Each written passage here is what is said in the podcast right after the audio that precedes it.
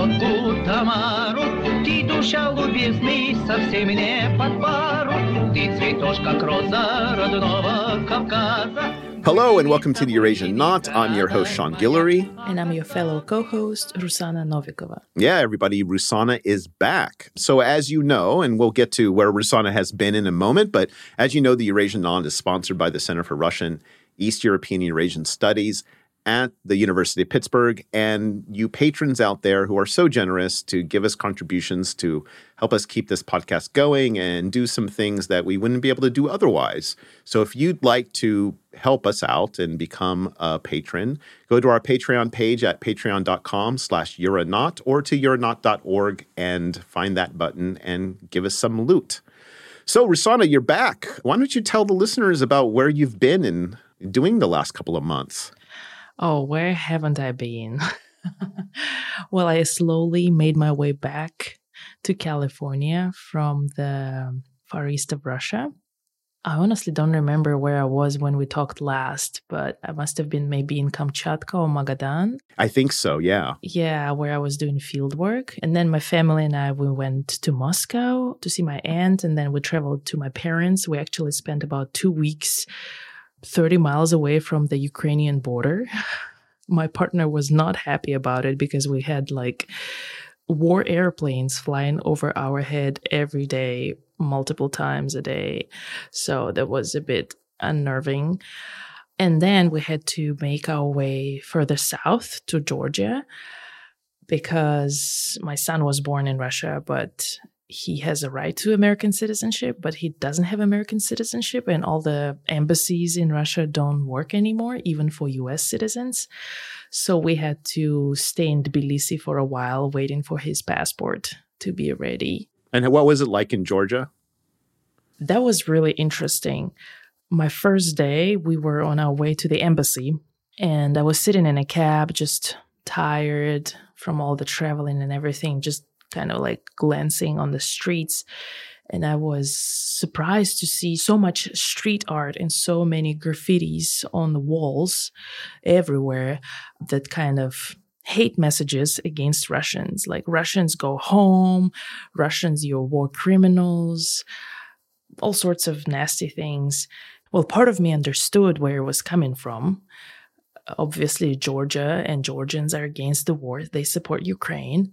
Also, I bet a lot of Georgians are unhappy about the influx of Russians in Tbilisi and other cities that has driven prices way like that has driven prices through the roof. I mean, some Georgians had to move were displaced because they could no longer. I mean, a typical case of gentrification driven by all these Muscovites and Petersburgans with money.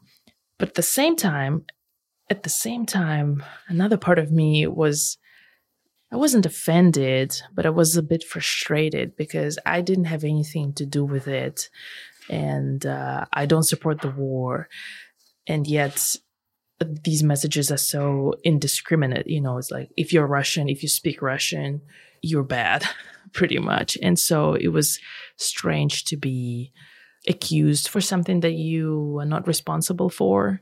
I mean, maybe I could have done more by protesting, by getting involved in direct action while I was in Russia. But other than that, yeah, it was just strange. I've been hearing things uh, about, you know, because there's so many Russians. And of course, you know, if you're Russian and you can relocate to Tbilisi, you have the means to do that. So it's a particular class that are going going there. And I've heard a lot of kind of disgruntled views of Georgians because of the influx of Russians for the reasons that you just mentioned. So, but the graffiti is interesting. I didn't know the dissatisfaction was that vocal. Oh, yeah. And there are also places where, for example, I was walking in the old city and there was this community space or a restaurant i couldn't quite figure it out but there was a note like do not speak russian. Do not address our staff in russian. Only use georgian and if you don't speak georgian please use english. This is not your country. And i felt like i was ripped off multiple times and i felt like part of it was because i was speaking russian.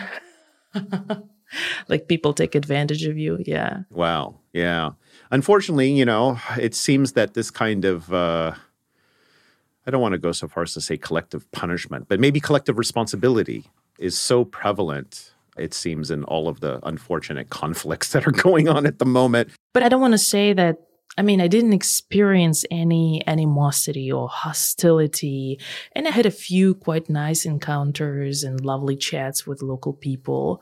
Actually, yeah, with some Georgians, and also spoke to a ton of Russians who moved to Tbilisi. So personally, I didn't feel like I never felt in danger or I never felt insecure, but just the city landscape was made inhospitable. Yeah, just kind of like it paints a color of the atmosphere that makes you wonder maybe, is this person going to say something, et cetera, et cetera. Also, I don't speak Georgian, so I don't know what people were saying behind my back, you know, and that's stuff. right. of course. that, that's the other thing, right? wow. That's an interesting experience because, like I said, I, you know, you've been hearing various reports about where Russians are relocating and what the local populations, of course, how they feel about all of this. And it's not surprising that people who are refugees, and that's a very broad term, I'm, I'm using it in a very, very broad sense, they encounter animosity wherever they go, right? But I think that the fact that, you know, because of the war and Russia being the aggressor in the war, I would imagine made things a bit heightened. Yes. And I feel that, at least in Tbilisi, my understanding was that it led to the diaspora being quite insulated from the rest of the Georgian society. Like Russians, they go to Russian restaurants, Russian bars, they have events with Russian artists. So it's very much like, even so, I spoke to a few people who work in Tbilisi and they don't speak Georgian, right? And they've been there for a couple years now and they just say they don't need to because they work for people who are Russian owners. Yeah, in that sense, it's kind of similar to any kind of immigrant experience, right? I mean, you know, you have, find all of these pockets of communities where they're very insular and they don't really desire or want or to integrate and, and and that makes a lot of sense in, in some respects. And it's interesting because i feel like when russians go to the states or to europe they very much desire to integrate and learn the language and be part of the community and have the same rights etc but in georgia it just seemed like people well I, again i don't want to generalize but the people i met they didn't view georgia as a permanent home where they see themselves settling in the future. It's kind of like a temporary, and we can debate about how temporary is temporary, but maybe because of that, people don't like go and learn Georgian. It's also a very difficult language to learn. Wow. Well, thanks for the update. I hope listeners are interested to hear where you've been and the things you've experienced, um, especially since it speaks to so many issues that we tend to cover on, on the podcast a lot of times. So, this episode uh, is with Erik Scott, who's a historian from University of Kansas, and he has this book on defectors. So why don't we jump into that? Why don't you uh, introduce him for us? Absolutely. Erik Scott is Associate Professor of History and Director of the Center for Russian, East European, and Eurasian Studies at the University of Kansas.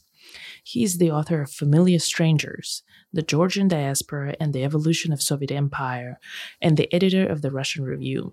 His new book is Defectors How the Illicit Flight of Soviet Citizens Built the Borders of the Cold War World, published by Oxford University Press. Here's Erik Scott.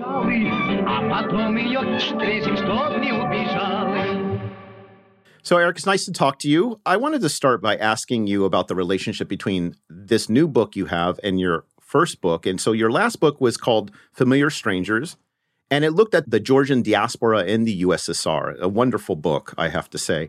Now, how did you get from there to writing this book, Defectors How the Illicit Flight of Soviet Citizens Built the Borders of the Cold War World?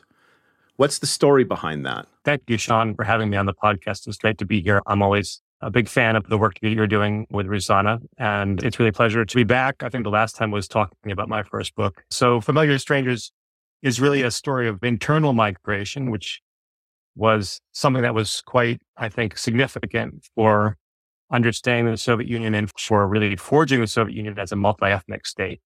And the second book really follows the migration across international borders, which is something that is perhaps better known or people think they might know more about what these Cold War borders were like. But it's really something that I found more complicated and more interesting than I previously believed. There's also, I, I think, a more practical story too, right? Because part of this was about the materials I found. And so when I was in Georgia, actually finishing up work on my first book in the KGB archives there in, in Tbilisi, I came across this hijacking case. And it was the story of the Soviet Union's first successful hijacking, which took place in October of 1970.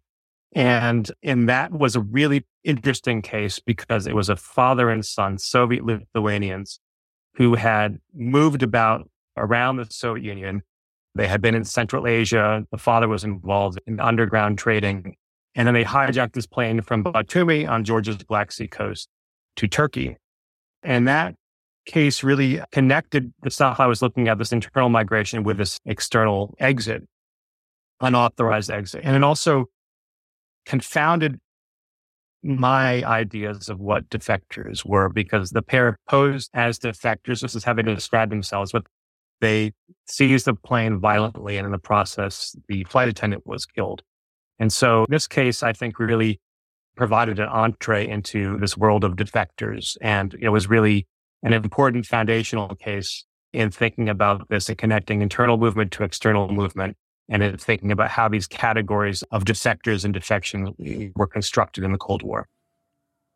A topic like defectors, right? It's such a Cold War issue. It feeds into all of that kind of spy versus spy, intrigue, propaganda. It's the stuff that you, I wouldn't, you don't, you'd probably find like documentaries on the History Channel. Going into this topic as a professional historian, how did you approach this issue of defectors with all of the baggage that at least I see it comes with? Yeah, so I think the sensationalism around defectors and defection is part of the reason why it's not really been studied, I think, comprehensively and why historians have tended to shy away from it. I think treated uncritically, it can reproduce some assumptions about the Cold War that there was a sort of hard line dividing East and West and certainly it's the stuff of spy novels and films, including a lot of the stuff that I grew up with growing up at the end of the Cold War. There are a couple of things that really pushed me to it. One is there's been some really interesting work done by other scholars on borders in recent years. And I think we're beginning to think more about borders with the end of the Cold War and with all this sort of ideas about globalization. Borders receded into the background a bit. We emphasize transnational flows and globalization. But borders are really important. And it's not just the historiography that tells us this, it's also events of the past 15, 20 years up to the present where we see people held behind borders, immobile rather than mobile, all the ways in which borders really matter. And so I began to sort of see how this could be done. And I also, I think in a way, I leaned into some of this sensationalism because I think that's part of the story is how this narrative is created and constructed. And I, and I really see it as mutually constituted by the interchange between the criminalization of exit and the strategic encouragement of departure by the US and its allies.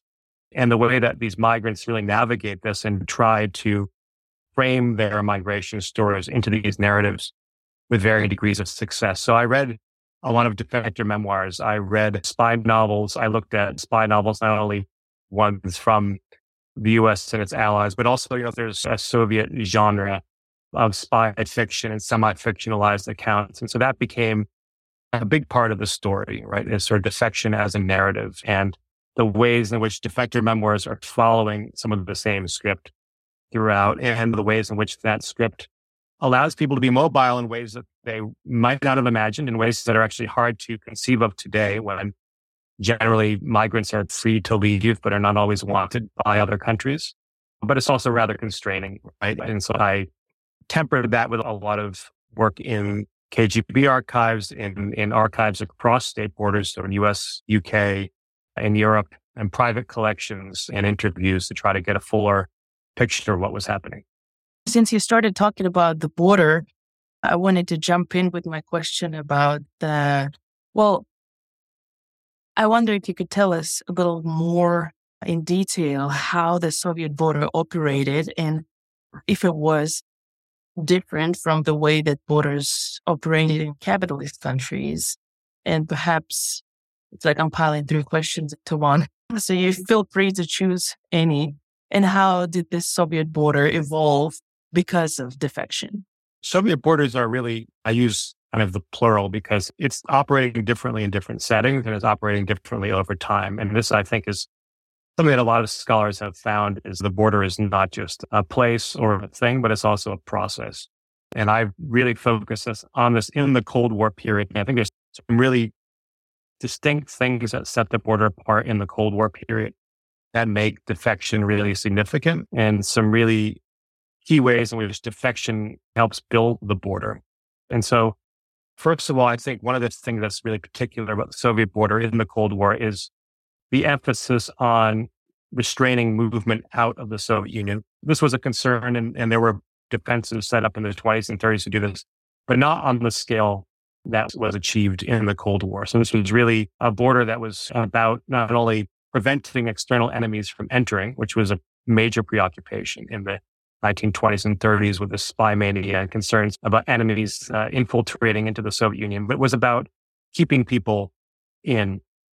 It was also the Soviet border was one part of what I see as a global mobility regime that was orchestrated by Moscow, or they attempted to orchestrate the whole thing. And this involved coordination with Warsaw Pact allies, but also really played out in a lot of border spaces far beyond the, the territory of the Warsaw Pact. So at sea, around embassies, on airplanes, in refugee camps, where the Soviet Union used a lot of different tactics and tools to try to not only restrain movement, but also bring people back to the Soviet Union to retrieve people.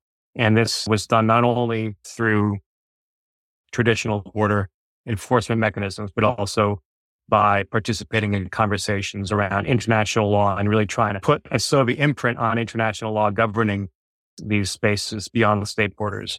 And you do see this evolution over time. You also, I think there's a question of scale because if you look up close at any one part of the border, and particularly if you focus on the KGB documents, they emphasize all the risks and all the problems that are happening at the border and all the ways in which there are cases of escape or cases of people trying to flee. And of course, there's some reasons why the KGB maybe played up some of these figures, right? So they could get support for border reinforcements or so they could build up their own careers, casting themselves as defenders of the border against great risks when in fact these borders were rather dull places where not a whole lot happened most of the time. But if you sort of pull back from that, I think it's important to remember that this border generally did restrain most people, right? It limited defections to only a few hundred each year in most cases. And I think this is really important to think about when we think about a mobility regime as it's really all the people who are sort of moving within that regime, not just the few that cross it. The other thing I look at a lot is the Soviet border in its global context. And so I, I definitely want to emphasize that this is not the first time or the only time that borders are trying to keep people in. This is a longer term tool of statecraft, but this is a preoccupation of the Soviet border. And it's also a preoccupation that is really forged by the US defector program, which encourages departure in some really significant ways. It targets these borders forces the Soviets to take stricter measures to restrain exit. And so the border is also a dialogue between East and West that really centers on these migrants. I know it's beyond the scope of your book, but would you say that something similar is happening today with the growing tension between the so called collective West and Russia, in the sense that the Russian government is also taking measures to seal the border and restrain the flow of people outside the country, let's say because of mobilization or because people don't agree with current politics and the war and they want to leave the country. I mean, I know it's kind of like not the focus of your research, but just maybe you have some thoughts about it because you thought about the borders for so long. Yeah, it's really interesting to look at contemporary Russia and to think about this. I haven't seen anything approaching the limits on exit that, that were imposed during the Cold War and having concern about men who might be mobilized or are mobilized to fight fleeing the countries is not really particularly distinct, right, to Russia or to Eastern Europe.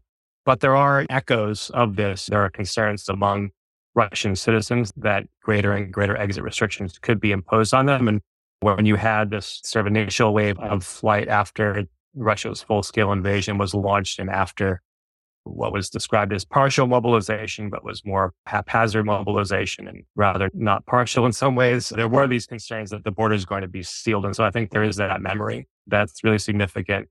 And I think the Russian state is operating in a longer term perspective about thinking about the mobility of its citizens, thinking about who it can move around and how and why and, and the ways in which it does so. And I also think the state's relationship to its emigration is also one that is, is very much coming from the Cold War context and sort of seeing it as a potential risk. And this was really a, a constant of the Soviet experience was really not allowing people to leave because they could be essentially weaponized by Soviet Union's foes and by existing immigrant groups that were indeed extremely anti-Soviet, in some ways more anti-Soviet than the U.S. government that danced with them, but also tried to distance themselves from them. And so I think in some ways you see some continuities there, but I would say post-Soviet Russia, contemporary Russia is still in many ways has not imposed the same kind of exit restrictions we saw in the Cold War. And we can talk more about why that is, whether the Soviet effort was doomed or not. That was one of the things I was thinking of is could a state have maintained these exit controls and were they compatible with globalization? And one of the big findings of the book is that I think these limits on mobility are generally compatible with globalization and that the Soviet border fell apart for other reasons, crumbled from within rather than just succumbed to external pressures. I think it would have adapted. They would have allowed perhaps more outward movement. But I think this idea that mm. globalization means the free movement of people is really a flawed one. And I think as long as capital and labor can get to where states and companies want it to go, it can and often does include limits on movement of people. I want to step back and talk about this term defector because I was struck at, I think in your introduction, you say that the term itself really exploded in the early Cold War and then disappeared for the most part, at the end of the Cold War. So, what is a defector? What is this term supposed to mean? Is it just a Cold War term? So, it's not just a Cold War term, but I think it has a particular Cold War meaning, and that really gathers steam. I looked at this just my own reading and then using Google Ngrams in multiple languages, and you see this giant spike right after the Second World War and this continuation through the 80s and then a sudden decrease in the early mm-hmm. 90s. And I found this too in, you know, in my own teaching on the Cold War.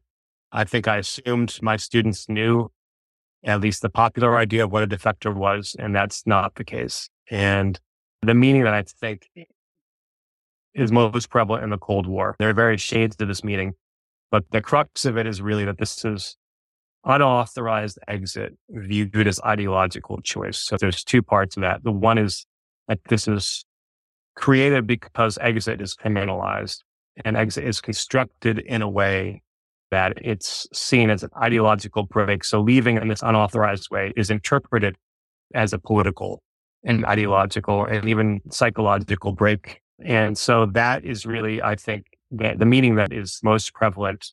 It's a definition that I think rests not only on the policies of the Soviet Union its allies, but also the way in which this movement is interpreted by the rest of the world. And it's a meaning that works in the various languages which this term plays out through, which there again, there are some shades of meaning and some differences, but most of them involve some kind of idea of white crossing to the other side, jumping to the other side. And so I see it as a migration event, but as a migration event that's read through a certain ideological filter. And there are debates about its meaning too. There's debates about who can be included in this. I think there's a constant effort to try to narrow it, particularly into the part of the US and its allies, which don't want unfettered migration from the Soviet Union. Now, this is very clear from the beginning. It's not stated publicly, but in all the classified documents that I found in the National Security Council and the CIA, the State Department, they make it very clear we do not want more than a handful of people fleeing Perhaps from the Soviet Union, we might encourage mass flight, but from the satellite states, we do not want mass flight. And that will encourage this, knowing that the Soviet Union will restrict it. And at times when the flight reaches larger numbers, there's actually a real crisis around this. And you see the, the tensions underlying this program that you're encouraging flight, but you don't really want lots of migrants flooding into Europe and particularly into the US. The US is sort of, there's a through line where they're encouraging exit, but they want to resettle people in Europe or South America or Canada or Australia. So there's a tension there as well. Of course, those fleeing try to position themselves as defectors because this is a relatively privileged group of migrants. And the US government stresses two things within this framework of unauthorized exit as, as ideological choice. One is one that you might expect, and this is more of a constant thing that exists before and after the Cold War, which is that these are people who are valued because they have intelligence value. They have information that they can trade and share classified information. And these are your high ranking KGB officers, embassy officials, and so on. The other part is about psychological exploitation. This is the term that's used at the time. This was not my term. So psychological exploitation means that the stories of, of their flight, the things these people say can be used in the psychological and propaganda battle between the socialist and capitalist camps. And this, I think, is particularly interesting because this is a way in which your everyday person with no access to classified Soviet information, and some of the people in my book are school teachers, laborers, a number of people who don't have a fixed occupation in the Soviet Union, who plead in these dramatic ways, and their stories become valuable for the psychological war but they don't have any intelligence value. And so in this way, the very means of their escape uh, becomes really significant to their framing as defector. Looking all through this material and the the use of defectors for a variety of propaganda purposes, like you, I remember these movies these Cold War movies about defectors and they're very heroic people and they're all of this stuff. Did I, from what you just said though, I'm detecting that there was a lot of kind of cynicism is that a, correct way to put it? That there's cynical use of these people and their stories and their experiences for the larger struggle? I wouldn't describe the way the people themselves are using this framework as cynical because I think it's just, it's human, right? It's human. People move for a variety of different reasons and there's lots of different motivations and complex motivations and levels of motivation and push and pull factors. But there was in, I think, a strict sense of the word, a cynical use of defectors by the authorities on both sides of, of the Cold War. And I would argue this is the case because you can see what's said publicly and the press conferences that are held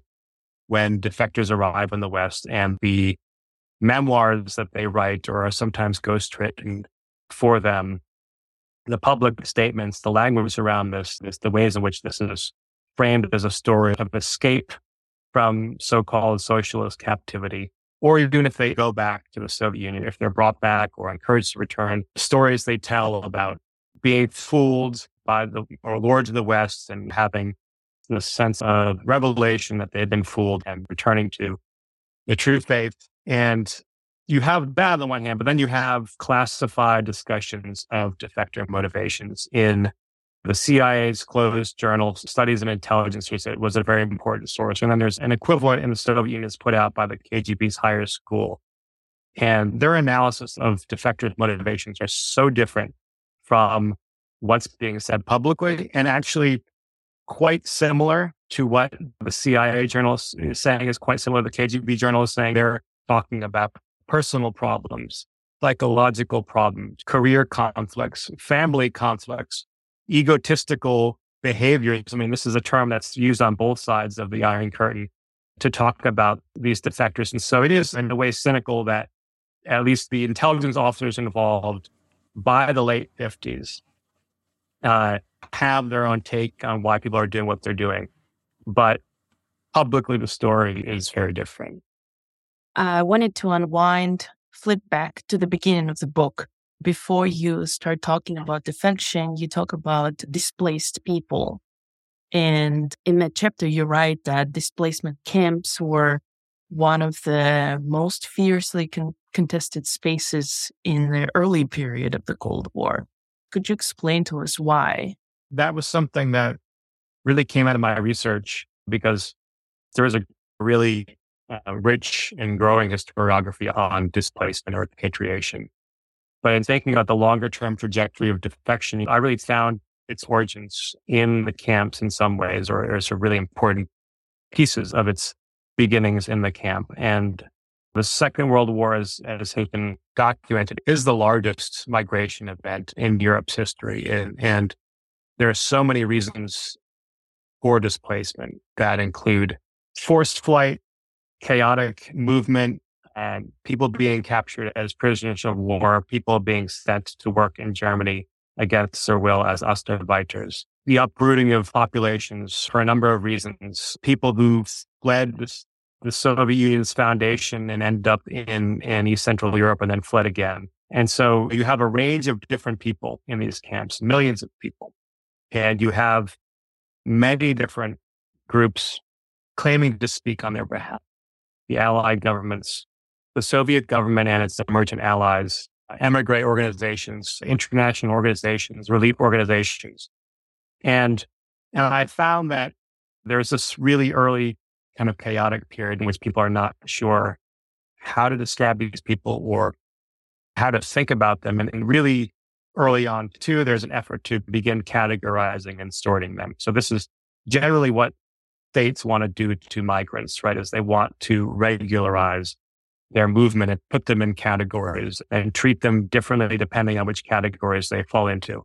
And this is a wide scale effort. And there's lots of different ways in which people are sorted by nationality, by ideological disposition in some cases, by what they did during the war, or their reasons for displacement. And in this early debate, you begin to have this framing that's really championed, I think, most aggressively by immigrant groups that are in Western Europe and the US that are really opposed to the Soviet Union that begin to frame displacement as a choice particularly after the initial Soviet repatriation effort, that these people are there because they chose to flee communism, that they opposed communism, and to valorize them as brave people because there was a lot of uh, suspicion swirling around displaced people as potential collaborators or as ideologically suspect people. And this was not only on the Soviet side, this was also on the Western side. And so they began pushing this idea that these are people who fled because these are the brave people and these are the people who made an ideological choice. And that framing is sort of proposed and begins to take hold. And then I think it's really cemented in my first chapter. I looked at Viktor Kravchenko, who was a Soviet official who fled while stationed in Washington, D.C. towards the end of the war. And he uses these DPs displaced persons from the Soviet Union as truth tellers. He's put on trial He's charged with libel and it's described as a trial of the century. It happens in this Paris courtroom where he's facing down these Soviet officials. And instead of bringing leading scholars, he brings in these ordinary Soviet people, right? These sort of people from the DP camps who can tell what he sees as the truth of the Soviet system. And so they've really become an important source of information, are seen as truth tellers they become a, a group that's really studied a lot. The foundations of American Sovietology are really rooted in things like the Harvard Project and the Soviet social system, where they interview displaced people and also increasingly defectors, because what happens is you have post-war flight and the post-war migrants are ending up sometimes in the same displaced persons camps. And so I think it's interesting how this term emerges. And it's interesting in some ways how different it is from the idea of displacement because it emphasizes choice and it valorizes migrants in a way that I think is really significant for their subsequent journeys.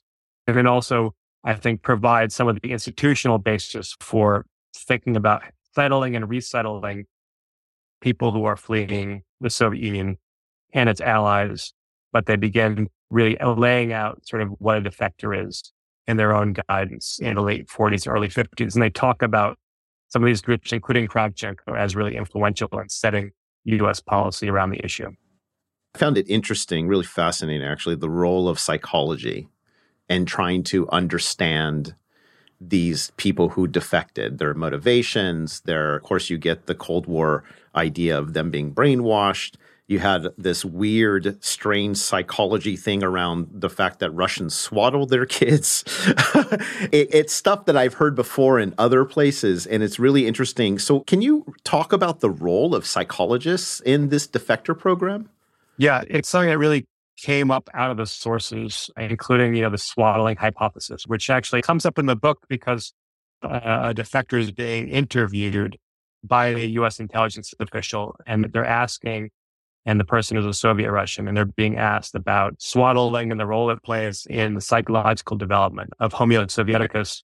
The person they're asking, the defector, is so offended by this idea that swaddling is somehow warping the development of Soviet citizens or, or making them somehow infantilized that he writes a whole report, what he calls Russian national character, that pushes back against this crude Western psychology and talks about the role that's played by history. It's like a 17 page screed. It's a screed. Right? and, you know, they, just sort of not what, what Western intelligence wants, right? They sort of want the answers to the questions they're asking, but they're kind of impressed by the effort. But yeah, this comes up there. So there's a lot of psychology at play. And part of it is it's a sort of mid century moment in Western Europe and the US where Freudian psychiatry and psychoanalysis is really having a moment and it sort of comes out of the wartime and there's an effort to analyze and link the micro processes in people's brains to larger political formations.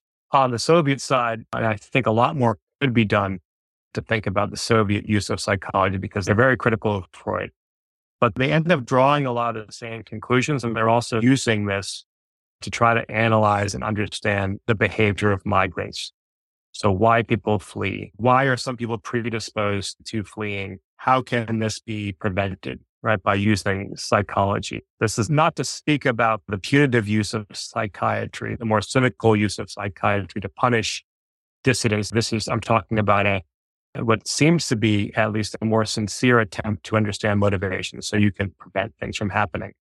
And so there, there is this really interesting moment where you have these psychologists and psychiatrists on both sides of the Cold War divide really trying to work out their theories around these people's experiences that they're interviewing and trying to create models of the Soviet citizen who's likely to flee or the Soviet citizen who's unlikely to flee.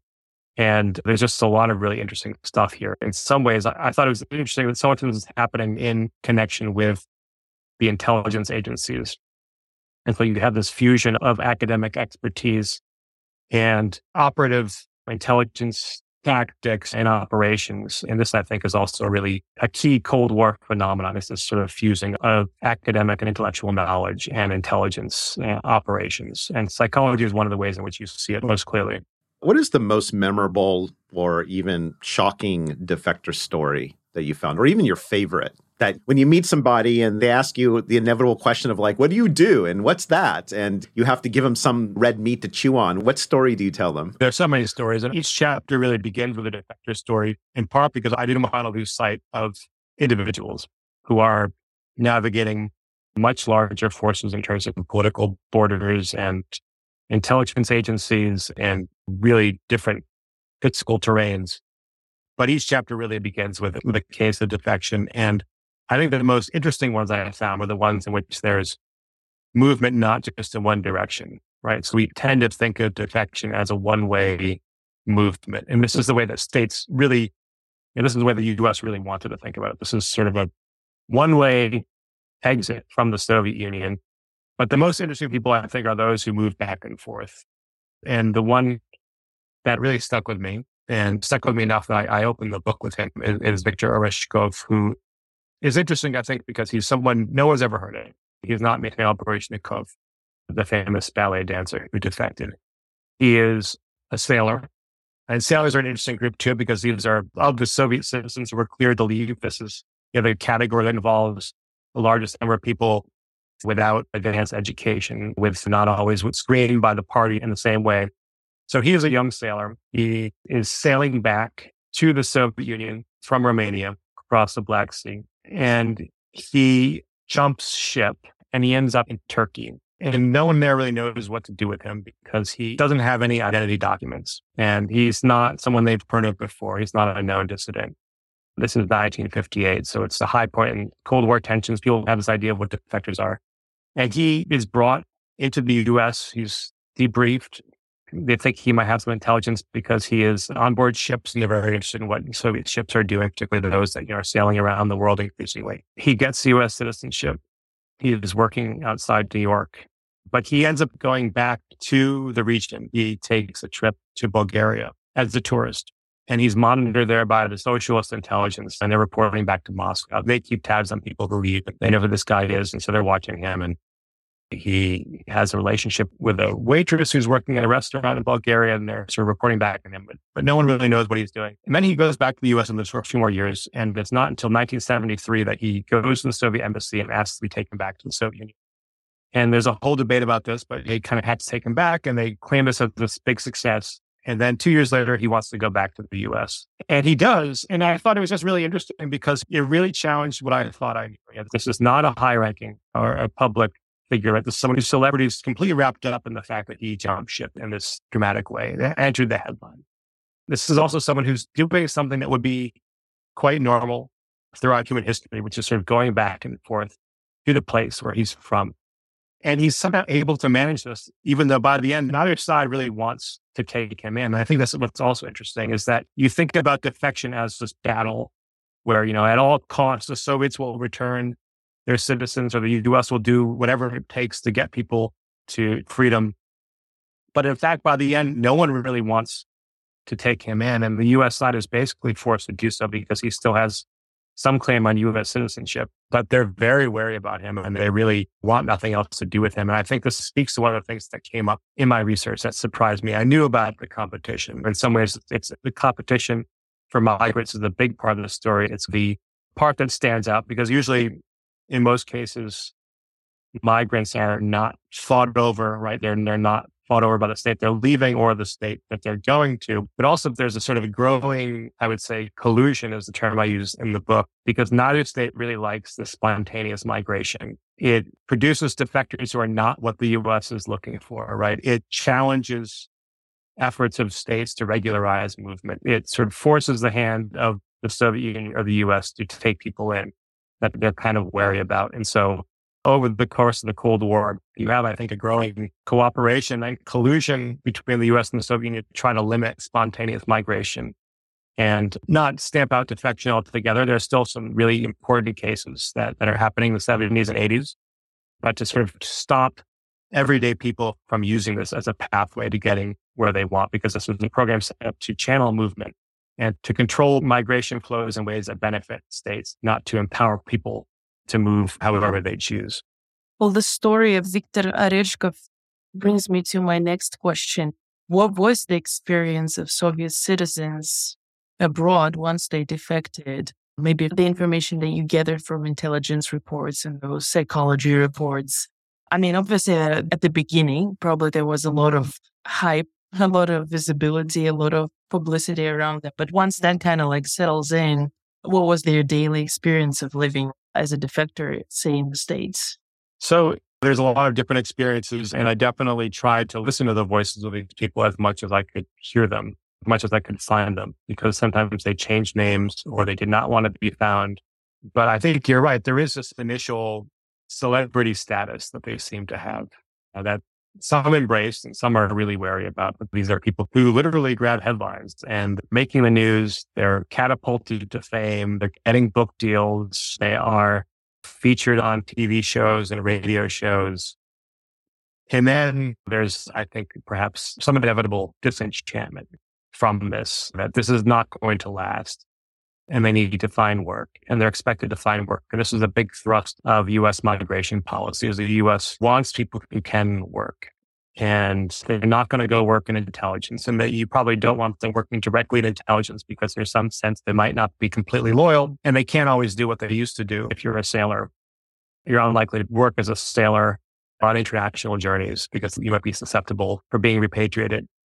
So they can't always work in their professions if they had a profession to begin with. And then you have many different paths after that, and it gets harder to trace people. So some marry if they're in the US, Americans, or they're in Europe, Germans, and start families. And that's kind of interesting too, because some have left families behind in the Soviet Union. So you have some cases, second family. Second family doesn't always know about the first family until later on. Some fade into the woodwork and some continue to crop up again as experts in certain things or in some ways as kind of these figures that are really irritating to State Department officials because they want to be done with them and the FBI that's responsible for, for managing the security. Some are very fearful of Soviets following them and returning them. And I, I think that's completely understandable. And some return, right? So that's again, one of the things I found is I think after this initial celebrity wears off, some decide to go back. They rethink their decision or they're enticed back. And these people again become easier to trace because they crop up again in the Soviet records. I think in some ways the ones to become anonymous and remain anonymous, although anonymity certainly has its costs.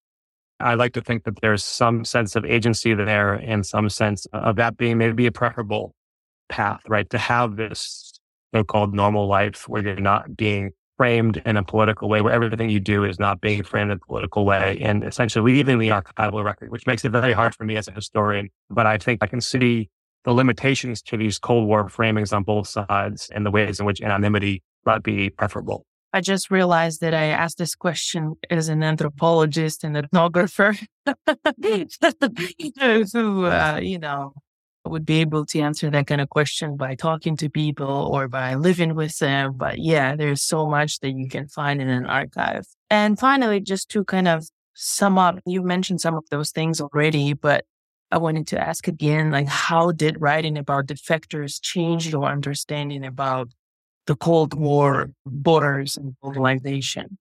This was a kind of a preoccupation of the book was to, to not only write about the Cold War, but to think about globalization and also decolonization as these three interrelated processes and the way in which globalization and decolonization was shaped by the Cold War dynamics and guided by Cold War dynamics, the way in which Cold War dynamics responded to these other things. And there's a growing literature on globalization. There's some really good stuff that's been done in our field, emphasizing the international connections that the Soviet Union had through the circulation of culture, of music, of scientific expertise. There's also been some really interesting stuff with Soviet Union's engagement with international trade, which I find pretty convincing, but less on how globalization relates to the movement of people, particularly non elite people. And so, in trying to think about the aspect of dimension of globalization, and use defection as a way of thinking about that. I really found that globalization was a challenge for Soviet borders, but Soviet borders really, I think, responded in some creative ways. So it wasn't just about restraining exit. There were sort of limited openings.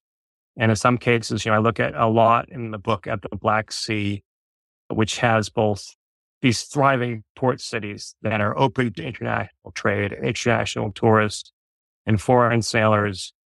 And the coexistence of those spaces with extremely restrictive border zones, including the so-called forbidden border zones where only you know, carefully screened local residents and border troop officials could could patch through. And so I, I really see it as a set of walls, but also of bridges. And the effort is to try to regulate openings in different ways and sort of allow things you want and prevent things you don't want.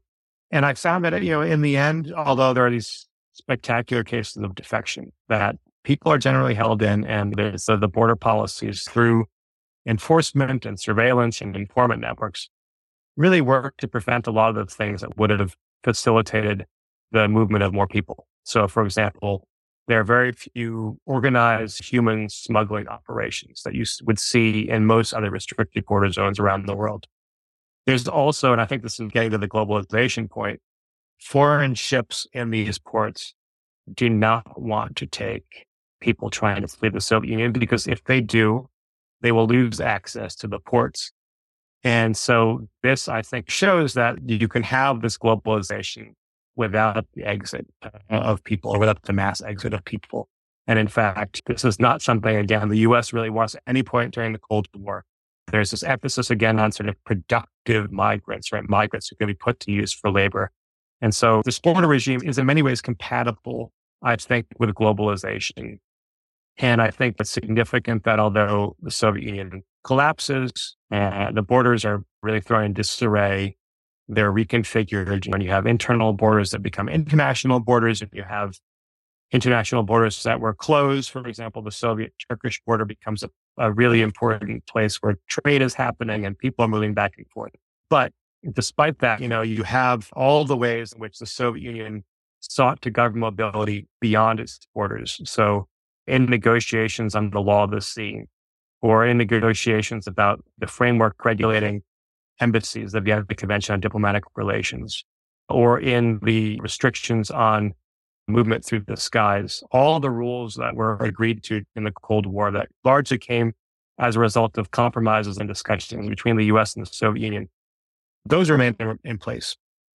Those remain in place and, and they're in some ways imposed on the rest of the world, on the decolonizing world, the post-colonial world of Africa and Asia and the Middle East, because it suits the US and the Soviet Union. And so you have frameworks that really, in some ways, give preference to more established states and also allow states to control people far beyond their borders on board ships, for example, or define embassies in certain ways that really put certain things in laws that serve stronger states and leave other things unsaid that also serve stronger states. For example, not allowing a diplomatic asylum as a right, which a lot of states in Latin America wanted, but making it at the discretion of the receiving embassy, which suits stronger states that can protect people. And so because of this, while there are no more widespread restrictions on exit of the kind that you had in the Soviet Union, there are a lot more rules and restrictions governing human movement in these liminal spaces at sea, around embassies, on airplanes. A lot more of those today than there were during the Cold War. I actually have a question that I thought of while you were talking, and this is about the border in the Cold War imagination.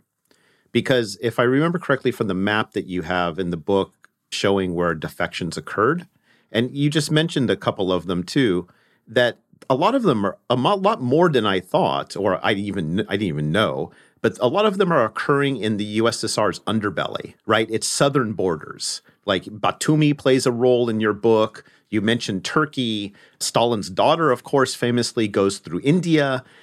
But in the Cold War imagination, and this is symbolized even by the book cover, is the Berlin Wall, right? Most of our understanding, or at least a popular understanding of defection, occurs from the east west border of Eastern Europe and Berlin in particular, rather than, say, what you've seen, which is the kind of underbelly of the USSR. The question is given that, should we alter how we understand borders and how we imagine the Cold War? Does defection make us rethink where these borders are of contestation? That's a great question. And it's one I think I'm still thinking about. But definitely after the wall goes up, the focus of defection really does shift. Mean, Turkey becomes the most common destination for defectors because this is a NATO ally. And so people who can make it to Turkey, they're going to be protected, which is not true, for example, of people who fled into Finland who would be returned. So this becomes really significant. In some ways, Berlin is a really important focus. And it is, as you mentioned on the cover of my book, which is of someone in the act of defecting, which really made for a great image because it captures that moment. There's so few images of defection in process, right? Most of it is sort of someone at a press conference later on, and that's rather sterilized. It's a wonderful photo. But it's rather unusual, right? And in some ways, if we're sort of thinking about the types of Soviet borders, Rusana asked about the Soviet border or the Soviet borders plural, right? I think these more liminal spaces are perhaps more characteristic of the types of places people were moving through. Berlin itself is kind of a liminal space and initially, right? People can move back and forth between East and West Berlin, and this is why the wall goes up. The inner German border too becomes really heavily policed. In some ways becomes the place that's sort of generating all the technology of border enforcement that's being then used throughout the socialist bloc. But these in between places are really significant. India as a non-aligned country where Soviets could travel with a bit more freedom the Black Sea area, which they did not want to completely close off, as I mentioned, because it was such an important place for trade and international engagement. And then sort of thinking about this as a worldwide issue, cases of defection in, for example, in, in Burma, Myanmar, that are playing out, cases of defection playing out on the seas, which are sort of in international waters away from established states. So I think this is really a much bigger portion of the world, obviously, than just focus on Berlin in some ways. I think more characteristic of the types of border settings that people encountered around the world during the Cold War. That was Erik Scott. Erik Scott is Associate Professor of History and Director of the Center for Russian, East European, and Eurasian Studies at the University of Kansas. He's the author of Familiar Strangers, The Georgian Diaspora and the Evolution of Soviet Empire, and editor of the Russian Review.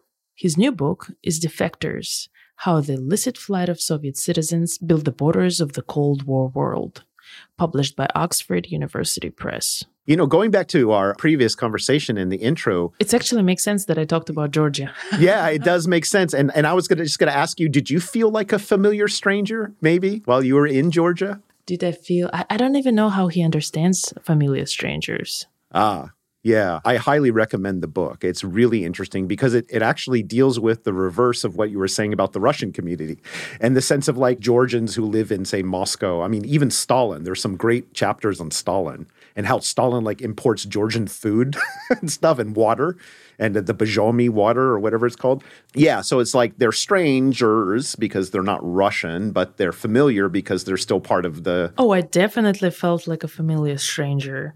I could relate to everything that came from the Soviet period. Like it was recognizable. I even went to, so I was working at the library in Tbilisi.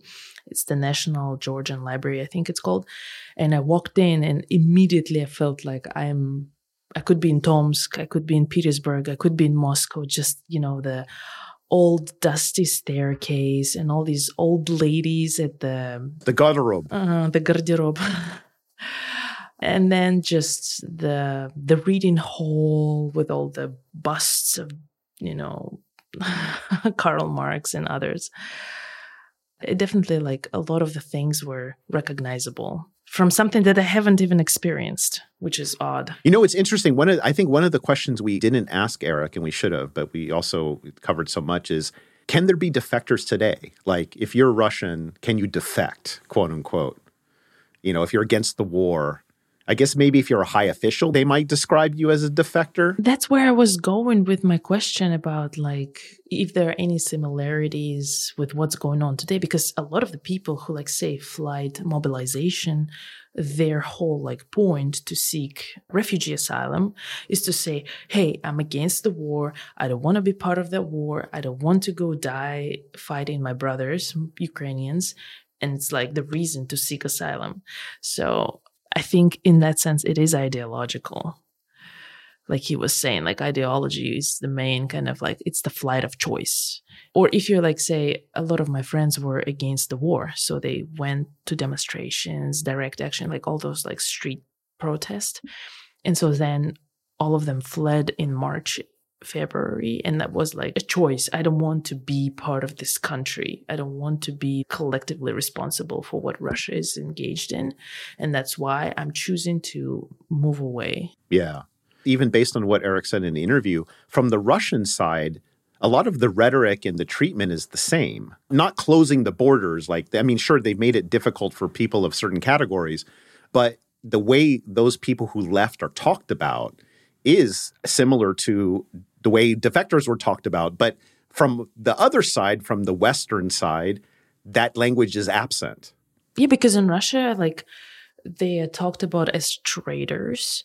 They talked about they, they actually like recently they tried to introduce this bill that would renounce their citizenship. So people who left at a certain period take property. Yeah, they can take their property, they can take their away their citizenship, they will lose all of their like rights or maybe even an opportunity to go back. So from that side, it's kind of it's a re it's kind of a you know a repeat, and then from from the Western side, it's a different it's it's interesting. Those kind of differences are interesting, and in how you know on the one hand we have a lot of talk about a new Cold War, a Cold War this, Cold War that, but as I like to say, it seems like a Cold War on the cheap, in the sense that there isn't that investment in all of these institutions. You know, for better or worse, I don't know if it would be a good thing, but but nonetheless, the way that this quote unquote new Cold War is conceptualized, even though the, I think there's a lot of attempts to cosplay it there isn't the same kind of face off in ideological terms as it was, you know, during the Cold War. Well, I mean, it seems like the US doesn't really see Russia as a major threat the way that they saw the Soviet Union. So they're not as invested, but Russia is. That's why I feel like there's a lot more of that language in Russia right now. Okay, well, as you know, I'm your host, Sean Guillory. And I'm your fellow co host, Rusana Novikova. And I should mention that this episode, like uh, past several episodes, is edited and mixed by Daniel Cooper at Podcuts Editing. And uh, if you do need some work on a podcast or any kind of audio work, please consider Daniel's work. He does a great job for us, and this is why we've partnered with him. His expertise is consistent. He's really good about meeting deadlines. So if you need some audio work done, please head to podcutsediting.com. And even more so, Daniel will give your first edit for free. And the Eurasian Knot is sponsored by the Center for Russian, East European, and Eurasian Studies at the University of Pittsburgh and listeners like you. Again, if you want to help us out, you know, to pay Daniel, to pay Rusana, uh, please consider becoming a patron. And if you can't kick in a few bucks every month, at least help us out by sharing it and telling people you know to listen to the podcast. That's a big help too. So until next episode, bye. Bye.